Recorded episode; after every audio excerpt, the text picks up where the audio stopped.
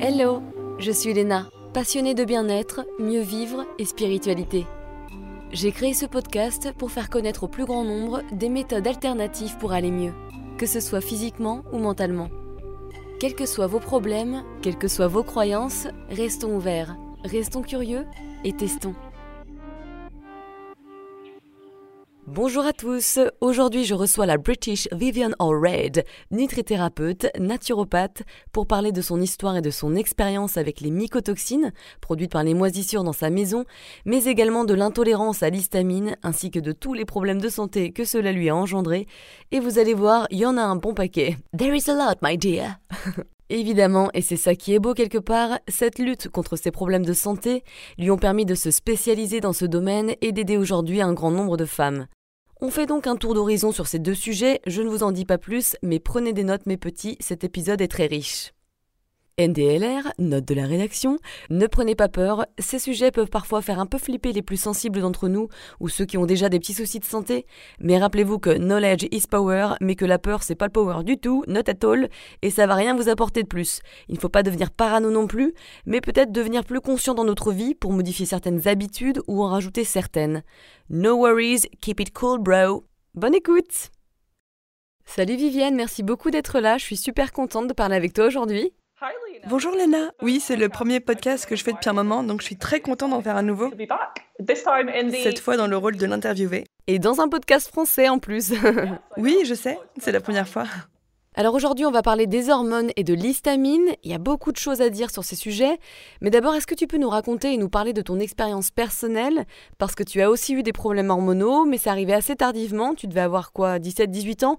Et tu faisais beaucoup trop par rapport à ton corps, qui essayait de te dire en vain qu'il y avait quelque chose qui n'allait pas, qu'il fallait que tu ralentisses. Alors voilà, parle-nous de tout ça, s'il te plaît, de finalement ce que tu ne faisais pas bien, même si tu pensais le contraire.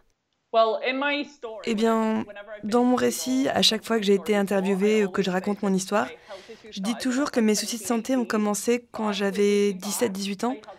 Mais en y réfléchissant, je vois maintenant que j'avais des symptômes en grandissant. Mais comme c'était léger, je dis pas attention. J'avais beaucoup de mal de transport, mal de voiture, je m'évanouissais beaucoup et je saignais beaucoup du nez. Mais maintenant, en sachant tout ça, je me dis, c'est typique des soucis d'histamine. Et maintenant, je sais que je vivais dans une maison humide avec des dégâts des eaux et plein de moisissures en grandissant. Donc même si je gérais plus ou moins étant enfant, parce que je soumettais mon corps à beaucoup plus de stress quand j'avais 17-18 ans, c'était après que j'ai quitté l'école. À l'école, j'étais active, je faisais beaucoup de sport. Donc en quittant l'école, je ne faisais pas grand-chose, et donc je me suis dit que j'allais m'inscrire à une salle de sport. C'était genre en face de chez moi, donc je me suis dit « Ok, je vais m'inscrire au sport, c'était sympa ». Je faisais des cours collectifs de fitness, j'aimais beaucoup les faire, et après une longue journée à étudier aussi, et quand j'étais à la fac. Et puis j'ai commencé à prendre des compléments alimentaires. J'ai jamais été en surpoids à ce moment-là, mais les gens me complimentaient « T'as l'air super en forme, t'es très belle ». J'ai commencé à me sentir plus saine, je bougeais mon corps pour la première fois depuis un moment. Et puis j'ai commencé à changer mon régime alimentaire, pas pour réduire les calories ou me lancer dans un quelconque régime diabétique, mais juste que les conseils que j'avais lus dans les magazines de l'époque, genre manger des céréales ou des whole bran pour le petit déjeuner, et manger ces petits encas près de 100 calories, manger une salade, un truc simple au poulet avant d'aller à la salle. Et c'est définitivement pas de la nourriture pour une femme en pleine croissance, certainement pas une femme qui a ses règles, et c'est pour ça que mes règles se sont arrêtées. Et j'avais tout le temps des pousses d'acné, même si jusque-là, j'avais jamais eu de problème de peau. J'avais été hyper chanceuse de ce côté-là pendant mon adolescence. Et là, au moment où la peau de mes amis commençait de façon naturelle à s'améliorer niveau acné, la mienne commençait à s'empirer. Et j'ai tellement galéré avec l'acné pendant tout ce temps, c'était mon symptôme le plus persistant. Et j'avais enfin réussi à m'en débarrasser avec tout ce que j'ai fait, mais ça a pris un certain temps. Et j'ai arrêté d'avoir mes règles, mes cheveux ont commencé à tomber. Ensuite, je suis allée chez un médecin qui m'a dit que j'avais du PCOS, donc le symptôme d'ovaire polykystique. Et ça n'a jamais été présent dans ma famille et j'en avais jamais entendu parler avant ça. Et le médecin ne m'a jamais posé de questions concernant mon régime ou mon hygiène de vie. Il s'est juste dit, comme j'avais l'air en pleine santé et jeune, et que je n'avais pas d'handicap ou autre, il s'est juste dit que j'étais en pleine santé bien portante. Il ne m'a posé aucune question. Il m'a prescrit la pilule contraceptive, m'a dit « C'est un peu votre seule option, l'autre option c'est d'attendre et voir, mais comme j'aurais rien changé, ça se serait empiré. » Et comme les symptômes étaient exclusivement capillaires au niveau de la peau, j'étais très motivée pour pallier les symptômes, donc j'ai commencé la pilule. Donc j'ai fait une terrible réaction à la première pilule qui était très concentrée en œstrogène, Et à l'époque, je ne savais pas que mon corps ne détoxifiait pas correctement l'œstrogène. Bon, depuis, j'ai fait un bilan génétique et j'ai une mutation génétique qui fait que je n'élimine pas autant d'œstrogène que la normale et que je suis prône à une domination œstrogénique.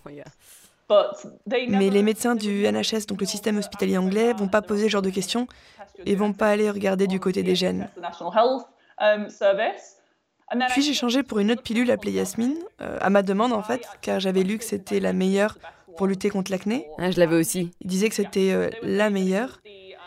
Et ça a effectivement bien soigné ma peau. Pas pour moi. Ça a soulagé beaucoup de mes symptômes. Petite parenthèse, hein, j'ai pris la pilule pendant plus de 13 ans et alors rien n'a marché. C'est beaucoup plus que juste des hormones. Donc le mien était majoritairement causé par des hormones car mon corps était soumis à un stress constant à cause de ce que je faisais subir et à mon environnement aussi. Mais il y a tellement plus à l'acné que juste les hormones. Quand on vous met sous pilule et que ça aide pas, ça peut être lié à l'intestin ou à l'utilisation de produits genre pommades locales qui sont pas adaptés. Mais j'ai pris cette pilule pendant environ 2 ans. Alors ça me faisait saigner, mais c'était pas de la menstruation, ce qu'on devrait nous enseigner. C'est juste du saignement de sevrage de médicaments. Et j'ai arrêté de perdre autant mes cheveux, mais ils poussaient quasiment pas. Donc j'avais pas besoin de me raser les jambes. Mon corps entier était au ralenti quand je prenais cette pilule. Et ensuite, ça a été quand je suis allée travailler aux États-Unis en tant qu'animatrice de colo de vacances pour enfants américains. Donc je travaillais physiquement très dur dans une chaleur intense. Oh là là. Et essayer de manger sainement dans une colo d'été américaine, c'est très dur. Ouais, j'imagine. Donc je mangeais des petits bouts de poulet et de la salade, des pommes de terre. Et j'avais juste pas assez d'apport d'énergie. Donc j'ai vraiment épuisé mes ressources cet été-là. J'avais aussi beaucoup de symptômes de caillots sanguins. J'avais de grosses crampes dans mes jambes, des douleurs, parce que je prenais la pilule en même temps. Et maintenant, avec du recul, je me rends compte que c'était probablement un caillot sanguin. Et cette pilule que je prenais est souvent assimilée à l'apparition de caillots sanguins. Et il y a maintenant un avertissement en grand sur la boîte. Des gens sont morts, il y a eu un procès, enfin des procès. Il y a même d'autres pilules de même formule que la pilule Yasmine, formule plus moderne. Et donc quand je suis rentrée, ma santé était complètement flinguée et j'avais eu des intoxications alimentaires violentes 2 fois et je suspecte que j'ai aussi attrapé la maladie de Lyme pendant ce voyage. Donc soit d'une morsure de tique dans la colonie, c'était en Pennsylvanie, la maladie de Lyme est très présente dans cette zone dans le nord-est des États-Unis. Donc soit j'étais mordue par une tique dans la colonie sans m'apercevoir, ou c'était quand j'étais à New York après quelques semaines, j'ai été mordue de la tête aux pieds par des moustiques et je me suis sentie mal le jour juste après ça, donc ça peut venir de n'importe quelle morsure de tique, vecteur. Oui, des araignées, des moustiques, etc.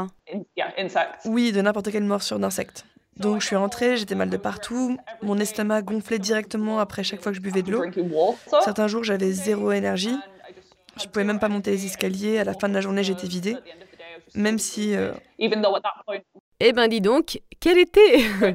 Ouais, surtout qu'à ce moment-là, j'avais 20 ans, 19-20 ans. J'étais censée en train de passer les meilleures années de ma vie. Et les années suivantes, ma santé a fait que dépérir, s'empirer.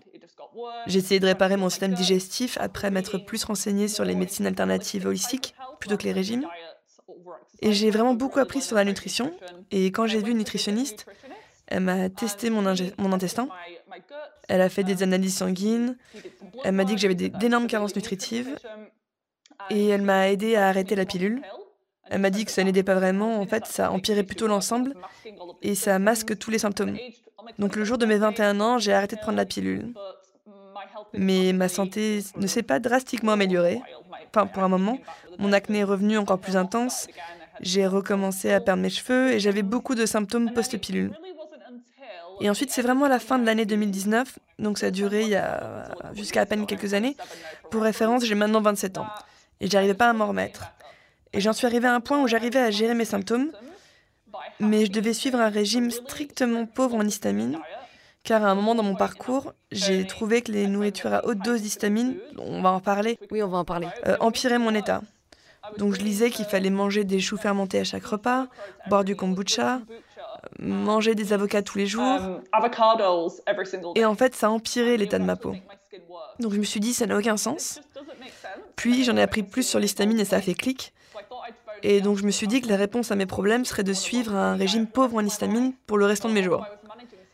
Mais bien que je gérais mes symptômes avec tous ces suppléments et protocoles de réparation du système digestif, mes règles sont revenues après 2 ans d'absence et ma peau allait mieux, avec une bonne routine de soins du VIH, mais je me suis dit que ça doit pas être normal de devoir galérer autant pour être sain. Donc j'ai commencé à entendre de plus en plus parler de moisissures. Et c'était jamais quelque chose dont on m'avait parlé à la fac quand j'étudiais la nutrition. Au final, j'ai fini par étudier ça quand j'ai été inspirée par la mienne.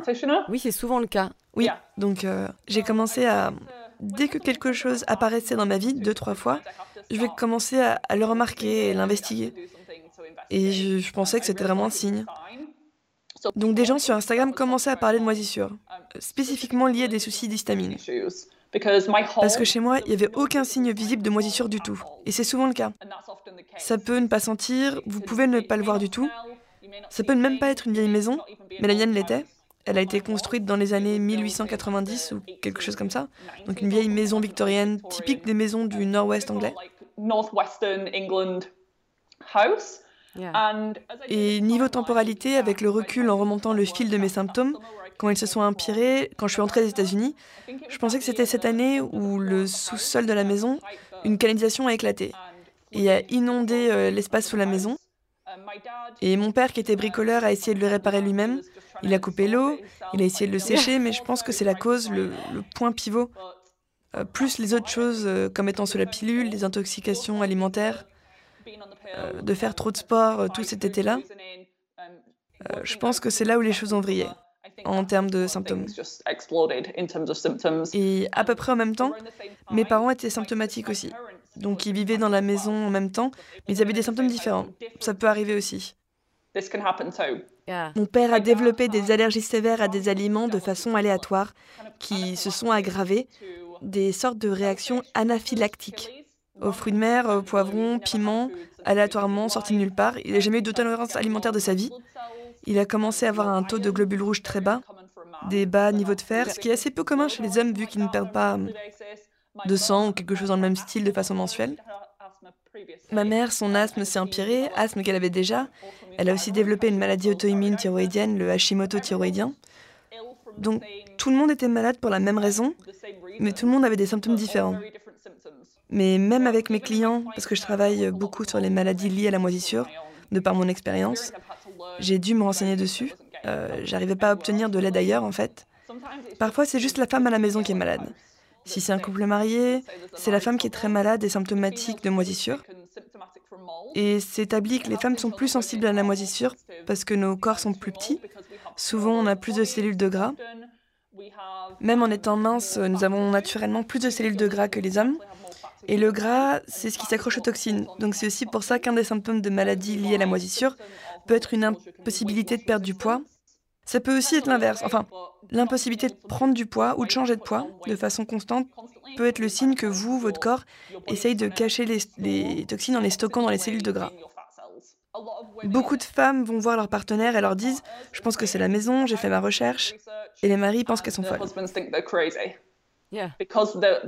Parce qu'elles sont peut-être saines. Parfois, les hommes sont symptomatiques, mais souvent, on n'en prend rien. Alors que les femmes vont la plupart du temps aller chez le médecin, investiguer leurs symptômes, mais ça peut être aussi à cause de gènes. On suppose que seulement 25% de la population aurait un gène qui fait que le corps ne reconnaît pas la moisissure comme étant une chose dangereuse. Je crois que c'est le gène HLA. J'ai encore jamais testé celui-là. Il était positif, mais c'est sûr que, de toute façon, vu à quel point j'étais symptomatique de la moisissure, ça ne servait à rien de le tester. Donc, avertissement aux gens, quand vous respirez de la moisissure, leur système immunitaire ne pense pas que c'est dangereux. Donc, ils le stockent dans le corps, ils ne s'en débarrassent pas aussi vite que ce qu'ils devraient. Alors que pour les autres gens, la moisissure est dangereuse à plusieurs niveaux. Et ça dépend aussi de votre niveau de santé globale. Oui, bien sûr. Ouais. Si votre niveau de toxicité corporelle est basse, si vous vivez une vie très saine, vous avez de bons gènes, vous avez pris soin de vous, vous avez un système digestif sain, vous n'avez pas pris trop d'antibiotiques, vous serez peut-être très bien dans cette maison. Par contre, si votre niveau d'inflammation ou de toxicité est déjà aux 3/4 rempli, alors cette exposition à la moisissure peut le faire basculer. Et votre corps n'est peut-être plus en mesure de se soigner jusqu'à ce qu'il se soit amélioré. Donc, qu'est-ce que toi et ta famille avez fait ? Donc, ma famille est toujours dans la maison. Vraiment ? Mais je suis en train de les aider à sauter le pas. Et voilà, signer une offre. Au début, ils étaient hésitants et mitigés. Pas qu'ils ne me croyaient pas, mais ils se sont sentis un peu attaqués par le fait que je leur disais que la maison dans laquelle j'ai grandi était dangereuse.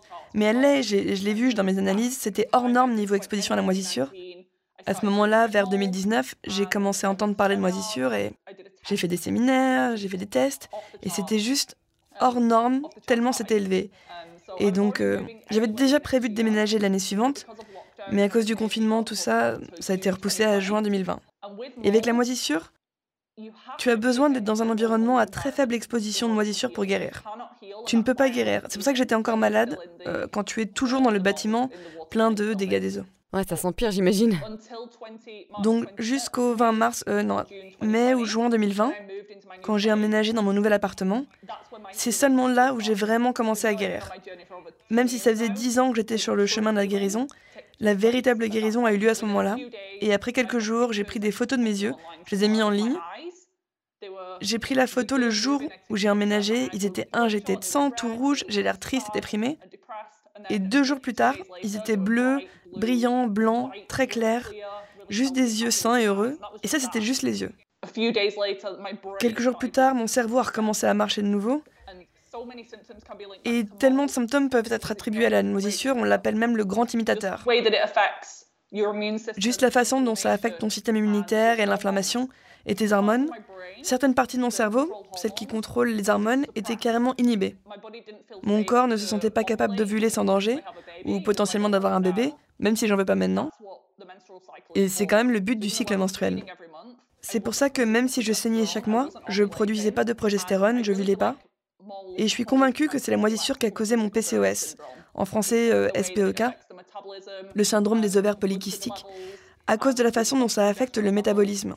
Le niveau de glycémie, ça inhibe les niveaux de progestérone, donc j'étais dans un état constant d'inflammation, malgré le fait que je mangeais un régime sain, et je prenais des suppléments, et ils faisaient en gros tout bien comme il faut, quoi. Ouais. Donc qu'est-ce qu'on peut faire quand on a de la moisissure chez soi? Est-ce qu'on doit absolument déménager, ou il existe des entreprises spécialisées dessus?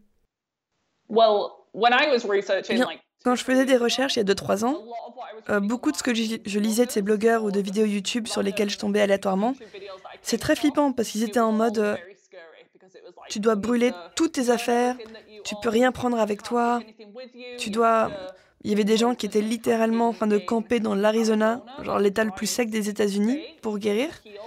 Et moi, je peux pas faire ça, c'est pas réaliste pour la plupart des gens. Donc à l'époque, c'était très « il faut que tu déménages, il faut que tu partes ». Et après avoir suivi le parcours de certaines personnes, c'est très dur de trouver un environnement avec une absence totale de moisissure. Il y a des pays meilleurs que d'autres, des bâtiments, des structures qui sont meilleurs que d'autres. Mais bon, me trouvant en Angleterre par exemple, on est sur une île, il fait noir, c'est humide, il fait froid pendant une grande partie de l'année, et beaucoup de bâtiments sont très vieux. Mais même avec les nouveaux bâtiments, juste la façon dont ils sont construits pour être économes en énergie, ils ne sont pas correctement ventilés et l'air ne circule pas bien. Donc tu n'es pas nécessairement sans danger dans un nouvel endroit. Après, c'est quelque chose à prendre en compte. C'est que le risque est plus grand, plus le bâtiment est ancien. Parce que des locataires précédents ont pu avoir une fuite d'eau qui n'a pas été correctement résolue. Donc voilà, au moins je suis consciente maintenant. Et ça a clairement été un mal pour un bien. Et j'ai beaucoup appris, mais ouais, bien sûr. Il y a d'autres choses que tu peux faire autres que déménager. Dans ma situation, je déménageais de toute façon, donc j'ai acheté de nouveaux meubles, parce que c'était la première maison dans laquelle j'emménageais. Mais donc, si tu n'aimes vraiment pas du tout l'endroit où tu es, si la moisissure est trop sévère, si tu peux voir la moisissure noire sur les murs, et tous les gens de la maison sont malades, et que tu veux déménager de toutes les manières, je te recommanderais de le faire. Mais si tu aimes vraiment l'endroit où tu habites, et si tu te testes, et tu découvres que c'est seulement isolé sur un seul endroit, alors il existe des solutions intermédiaires que tu peux essayer. Et par contre, ça doit être fait correctement. Et il y a des entreprises que je connais, je sais qu'ils sont aux États-Unis et en Angleterre, qui s'appellent Pure Maintenance, et ils font un sorte d'embuage d'huile essentielle sur tout le foyer. Et beaucoup de clients à moi l'ont fait, ils testent, ils vous montrent les résultats avant et après, ils vous montrent comment la moisissure réduit. Mais essentiellement, ça pénètre dans les mycotoxines, les toxines produites par les champignons, ici la moisissure, et ça le neutralise et ça le tue. Donc c'est complètement sans danger, pas toxique, et j'ai entendu beaucoup de bons résultats via ce moyen. Mais je dis toujours, assurez-vous que le problème lié à la source de la moisissure ait d'abord été réglé. Oui, c'est logique. Car s'il y a encore une fuite du toit ou un mur humide encore très endommagé, je recommanderais d'abord de régler ce problème-là, puis faire l'embuage à huile essentielle après, pour être sûr que la moisissure soit partie pour de bon. Je m'assure maintenant que tout est bien ventilé, être sûr que le taux d'humidité est bas aussi maintenant. Donc j'achète un déshumidificateur. Tu peux aussi acheter des systèmes de filtre à l'air avec les filtres HEPA. On l'appelle le niveau d'HEPA, qui définit la taille des particules filtrées. Je m'assure d'ouvrir régulièrement les fenêtres, de laisser l'air frais rentrer. Oui, et tu peux vérifier le taux d'humidité. Et une fois par mois, je regarde sous mes éviers, voir s'il y a des traces d'humidité.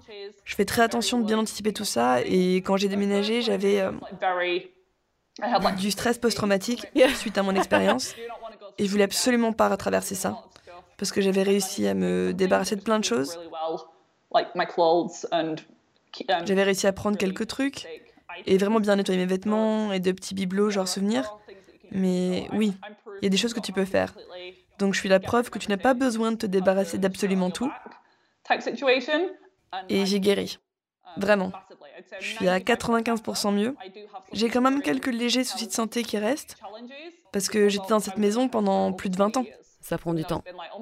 Même si ça fait presque 2 ans que j'ai déménagé, c'est pas réaliste de dire tout est parti.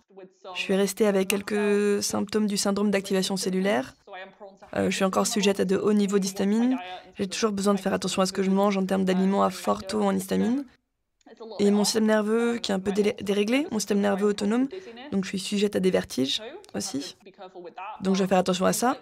Mais les choses comme le gain de poids, les problèmes chroniques de peau, les soucis de non-ovulation, la confusion et la fatigue sévère sont tous partis. Waouh, c'est super. Et la moisissure était le plus gros facteur déclencheur selon mon expérience personnelle. Ouais, mais tu vois, c'est vraiment bien de le savoir parce qu'en France, on n'en parle pas autant que ça. C'est pour ça que j'avais pas mal de questions sur les moisissures, mais tu as répondu à pratiquement toutes, donc c'est top. J'aimerais parler maintenant de l'intolérance à l'histamine. On commence à aborder ce sujet de plus en plus, surtout dans ton pays et aux US. Et beaucoup de personnes font du mieux qu'elles peuvent. Elles essayent tout pour être en bonne santé, avec beaucoup d'efforts, beaucoup de volonté et un peu de fatigue. Et pourtant, elles ont encore de l'acné ou d'autres problèmes. Alors ma question serait, c'est quoi l'histamine et comment tu as découvert que tu avais un problème avec ça ? Donc l'histamine, c'est un produit chimique naturel produit par notre corps. Donc c'est pas quelque chose de mauvais. Notre corps le fabrique et c'est utile pour plein de choses, comme par exemple le système immunitaire, tuer certaines infections, pour des fonctions cérébrales, la motilité intestinale. Mais comme avec tout, un trop-plein peut causer des problèmes. Pas assez, c'est un souci. Trop est un problème. Et les gens peuvent être sensibles à l'histamine pour plein de raisons. La première, à cause des gènes sur lesquels on peut jouer. Nos gènes ne sont pas gravés dans la pierre, c'est quelque chose qu'on ne peut pas changer, on peut les changer. Mais moi, avec mes gènes, j'ai des mutations génétiques qui font que quand mon corps est fatigué, je suis sujette à de hauts niveaux d'histamine et donc je dois gérer mon régime alimentaire pour baisser mes taux d'histamine. Donc, l'histamine peut venir de l'intérieur du corps, comme par exemple via des bactéries qui fabriquent aussi de l'histamine. C'est aussi une partie pourquoi une infection, une présence de parasites ou de levures dans l'intestin peut provoquer une hausse des niveaux d'histamine. Et ceci via des choses externes, comme par exemple des morsures d'insectes. C'est le truc classique que les gens connaissent. Par exemple, tu es piqué par une abeille, tu prends de l'antihistamine pour réduire le gonflement. Donc ça, c'est ce que ça fait.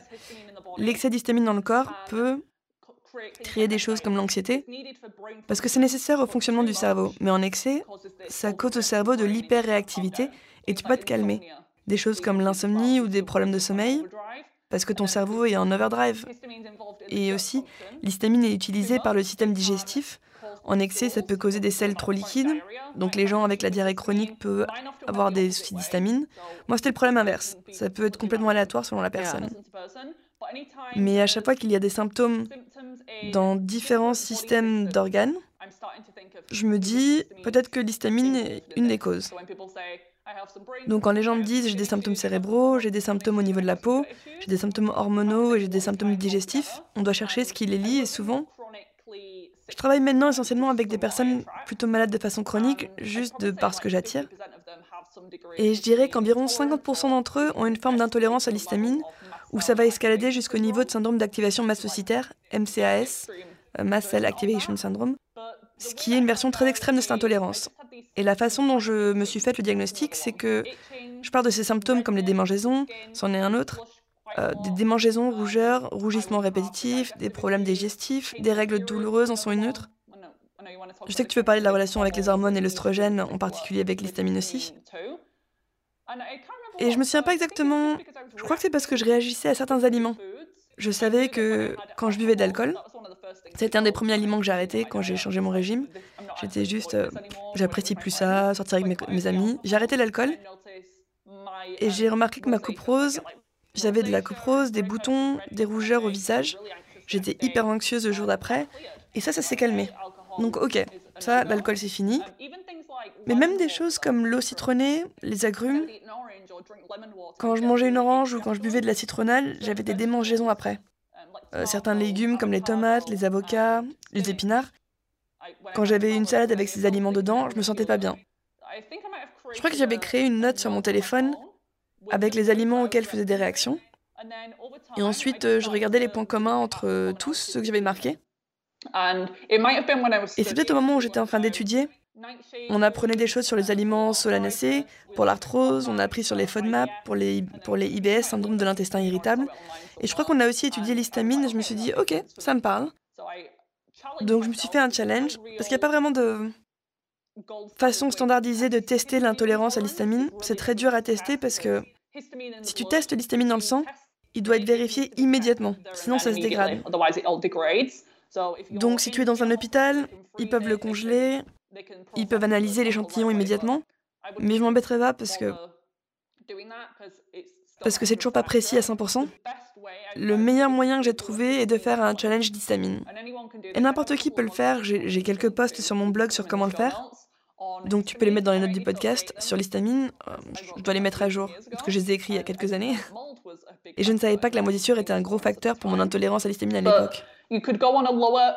Mais tu peux commencer un régime à plus bas taux d'histamine. Moi, je suis allée dans l'extrême, parce que je suis une personne très extrême. Je me suis dit, je vais faire ça, et je vais couper à peu près tous les aliments au plus haut taux d'histamine. Et en une semaine, mon acné chronique s'est estompé. J'ai des photos d'avant-après sur mon blog. Et le titre, c'est « Comment j'ai amélioré mon acné en mangeant moins sain ». Oui, le titre est rigolo. Parce que j'avais arrêté de manger tous ces aliments fermentés, je préparais mes repas en avance, donc je cuisinais des choses le dimanche que je mangeais jusqu'au jeudi. Et en essayant d'être saine et organisée, et en fait, plus la nourriture se dégrade, donc quand je te disais les bactéries créent de l'histamine, quand tu cuisines quelque chose et que tu le mets au frigo, les bactéries commencent à le dégrader. Et c'est comme ça que les aliments périment. Mais c'est aussi une autre façon que l'histamine peut augmenter. Surtout les poissons et la viande, hein. Donc, oui, le poisson. Le poisson, elle est plus haute. Donc, dès que le poisson est pêché sur le bateau, ça commence à se dégrader en histamine. Donc oui, donc ça, c'est un des pires aliments.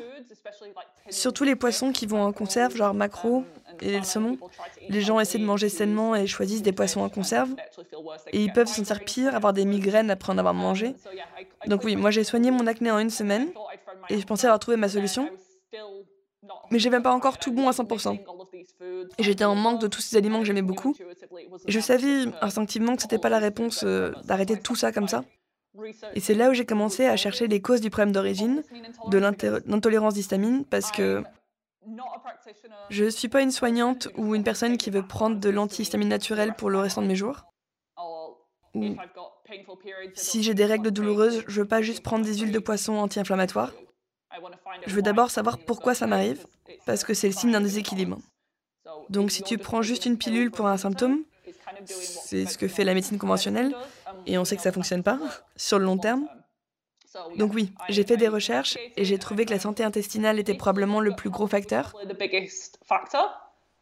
Et ça m'a amené à faire encore et encore des protocoles curatifs de mon intestin et de son microbiote. Une des choses que j'ai testées assez tôt, c'était le L-glutamine et le bouillon d'os. Donc le bouillon d'os a un taux très élevé en histamine, surtout si ça a été cuit pendant 48 heures, une grosse partie. J'avais des super ingrédients, j'avais des super os de bœuf nourris à l'herbe, d'une ferme locale. Je le cuisinais et ensuite j'avais d'énormes migraines le jour d'après. Et même le L-glutamine, je me renseignais sur l'hyperméabilité intestinale et je trouvais que c'était aussi une solution à tous mes problèmes, mais j'étais au dernier niveau en premier. Donc je suis directement allée à l'étape de réparation de l'intestin. Genre, j'ai besoin de manger plus de nourriture gélatineuse, de prendre du L-glutamine et du colostrum et ça ira mieux. Mais j'avais toutes ces infections et ces parasites et moisissures dans mon corps, donc mon intestin n'allait pas guérir comme ça, quoi. Donc le L-glutamine, j'ai pris tout de suite de grosses doses avec genre une cuillère à café 3 fois par jour. Et j'ai eu les pires migraines possibles. Et j'ai appris plus tard que quand tu as été exposé à la moisissure et ou de haut niveau d'histamine, tes niveaux de glutamate peuvent être naturellement plus élevés. Et le glutamate en excès, on appelle ça un excitant. Donc ça peut tuer des cellules cérébrales qui deviennent trop excitées et elles peuvent mourir. C'est comme ça que le GMS, l'additif glutamate monocydique, fonctionne et comment les gens savent que le GMS peut affecter le comportement et est très addictif pour le cerveau. Donc c'est très élevé, le glutamate monocydique, et j'ai eu en effet l'expérience où, c'était il y a 3 ans pendant mes vacances, je suis allée à un restaurant thaï et ils ont dû surdoser le GMS. Même si c'est un restaurant très bon et très sain, ils utilisent du GMS comme exhausteur de goût. Et j'ai eu une crise d'épilepsie le jour suivant, je vomissais, je m'évanouissais dans la voiture, et mon cerveau s'est juste éteint.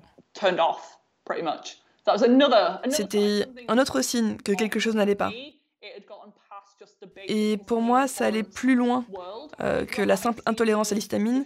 C'est si tu as des crises épileptiques, si tu perds connaissance, si tu t'évanouis, tu as de l'anaphylaxie, alors ça peut aller jusqu'à la version la plus extrême, qui est le syndrome d'activation mastocytaire, qui au final n'est pas si rare que ça. Je suis plusieurs personnes dans le monde qui se spécialisent dans ce domaine, et je suis quasiment sûre que l'un d'entre eux dit qu'une personne sur 5, peut-être une sur 10, mais c'est quand même beaucoup de gens, aurait le syndrome d'activation mastocytaire. Mais ça peut se manifester de tellement de façons différentes. Ça veut dire quoi? Donc l'intolérance à l'histamine est... En gros, ton récipient à histamine est en train de déborder. Et ça peut être juste que tu doives réduire ta consommation de vin rouge, d'épinards ou de chocolat. Et ensuite, ton récipient est plus équilibré. Et tu peux le résoudre facilement et c'est un peu moins complexe. Le syndrome d'activation mastocytaire est quand tes cellules mastocytaires, qui produisent de l'histamine et qui font partie de ton système immunitaire, fuient en quelque sorte. En gros, au moindre déclencheur, ils crachent une énorme quantité d'histamine. Et ça peut être un déclencheur aussi anodin qu'un changement de température, ou ça peut être que tu voyages. Tu voyages à l'international et ça peut le déséquilibrer. Ou bien des fluctuations hormonales qui peuvent aussi le causer. Beaucoup de gens trouvent qu'après avoir accouché ou pendant la ménopause, les réactions de type allergique s'empirent, donc ça peut être l'activation mastocytaire, ou des symptômes plus sévères ou plus chroniques peuvent escalader. Donc c'est un peu... C'est plus comme un déséquilibre cellulaire où les cellules sont devenues perturbatrices. Je pense que c'est quand même quelque chose qu'on peut soigner, mais ça demande plus de travail. Est-ce que tu sais si c'est génétique ou si c'est dû aux moisissures? Probablement les deux. C'est probablement les mêmes gènes qui, dans une personne sur 4, peut-être une sur 5, où le corps ne gère pas du tout bien les toxines, on est un peu les canaries dans la mine de charbon. On réagit de manière très visible aux toxines qui affectent tout le monde. Donc oui, j'ai l'impression que toutes ces choses, les gens avec les soucis auto-immunitaires, les gens avec des problèmes de cellules mastocytaires, les gens avec des maladies liées à la moisissure, vont tous avoir des gènes similaires. Mais tu ne peux pas changer les gènes, le design d'origine, mais tu peux changer la façon dont ton corps réagit. Donc même si je sens que je continue d'avoir le syndrome d'activation mastocytaire à un certain degré, et c'est quelque chose auquel je vais devoir faire attention, je peux gérer de façon efficace mes symptômes actuels. J'ai encore du chemin à parcourir pour être vraiment à 100% sans symptômes, et ça va être un long parcours. Ça va jamais être parfait, mais... Oui, j'ai vu des gens aller d'une sensibilité chimique sévère. Ils doivent porter des masques tout le temps, même avant la pandémie mondiale, parce qu'ils réagissent aux gaz d'échappement, et les parfums, et les arômes, et ils arrivent à guérir de ça aussi. Ça peut prendre plus de temps, mais il s'agit de calmer le système immunitaire. C'est vraiment intéressant et important de connaître son expérience et son niveau de sensibilité, mais c'est aussi assez flippant d'une certaine manière parce que tu peux passer par exemple 10 ans à chercher une solution. Et alors dans ce cas, qu'est-ce que tu fais? Est-ce que tu commences par un protocole pour réparer le système digestif et peut-être un régime d'élimination concernant l'histamine? Oui, on commence avec les bases. En fait, j'aurais aimé entendre parler de moisissure beaucoup plus tôt. Oui, j'imagine. Mais je voulais pas directement le diagnostiquer à tout le monde tout de suite. De nouveaux clients viennent me voir avec de grosses migraines. Direct, je pense, ah, c'est peut-être de la moisissure, c'est peut-être le syndrome d'activation mastocytaire. Mais ça peut aussi être qu'ils ne dorment pas assez ou ne boivent pas assez d'eau. Donc, il faut commencer par les bases. Il faut s'assurer que tu manges assez de nourriture saine, fais maison et bio le plus possible, bois suffisamment d'eau, assure-toi de gérer au mieux possible ton stress, fais des sortes de tests avec la nourriture histaminique. Ça peut être juste parce que tu es stressé et un peu déséquilibré en ce moment précis. Voilà, tu tires trop sur la corde, sur ce que ton corps peut supporter en termes de nourriture à fort taux de stamine. Voilà. Donc ces gens sont super, mais je vois pas ce genre de gens avec mes clients. Donc mes clients ont déjà fait... Ils ont tout essayé. Ils ont déjà vu des praticiens, ils ont déjà fait plein de tests et d'essais. Et donc on va directement dans les recherches un peu plus précises et des recommandations plus dans l'immédiat. Mais la plupart des gens n'ont pas besoin de faire ça. Ouais, et donc est-ce qu'on peut parler de la nourriture qu'il faut exclure, qui contient de l'histamine ? Il y a une liste que j'ai faite en ligne. Je pense que celui que j'ai compilé sur mon post de blog est probablement le plus précis, car certains sont juste...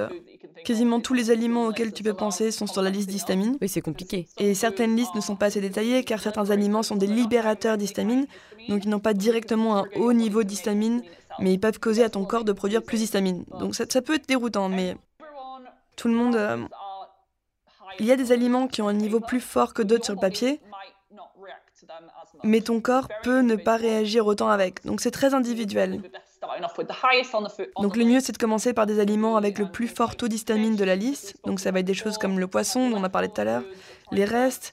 Il faut essayer, surtout avec la viande et les produits à base d'animaux, de les cuisiner et les manger aussi frais que possible, ou les congeler.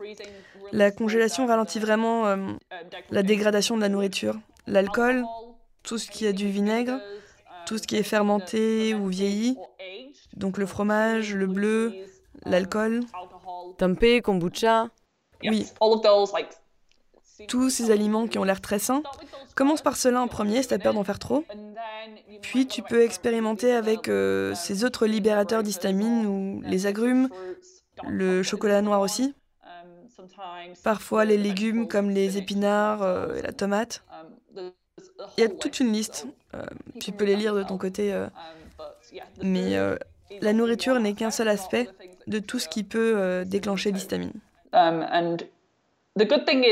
Et le côté positif, c'est que si c'est vraiment l'histamine, la différence se remarque très rapidement.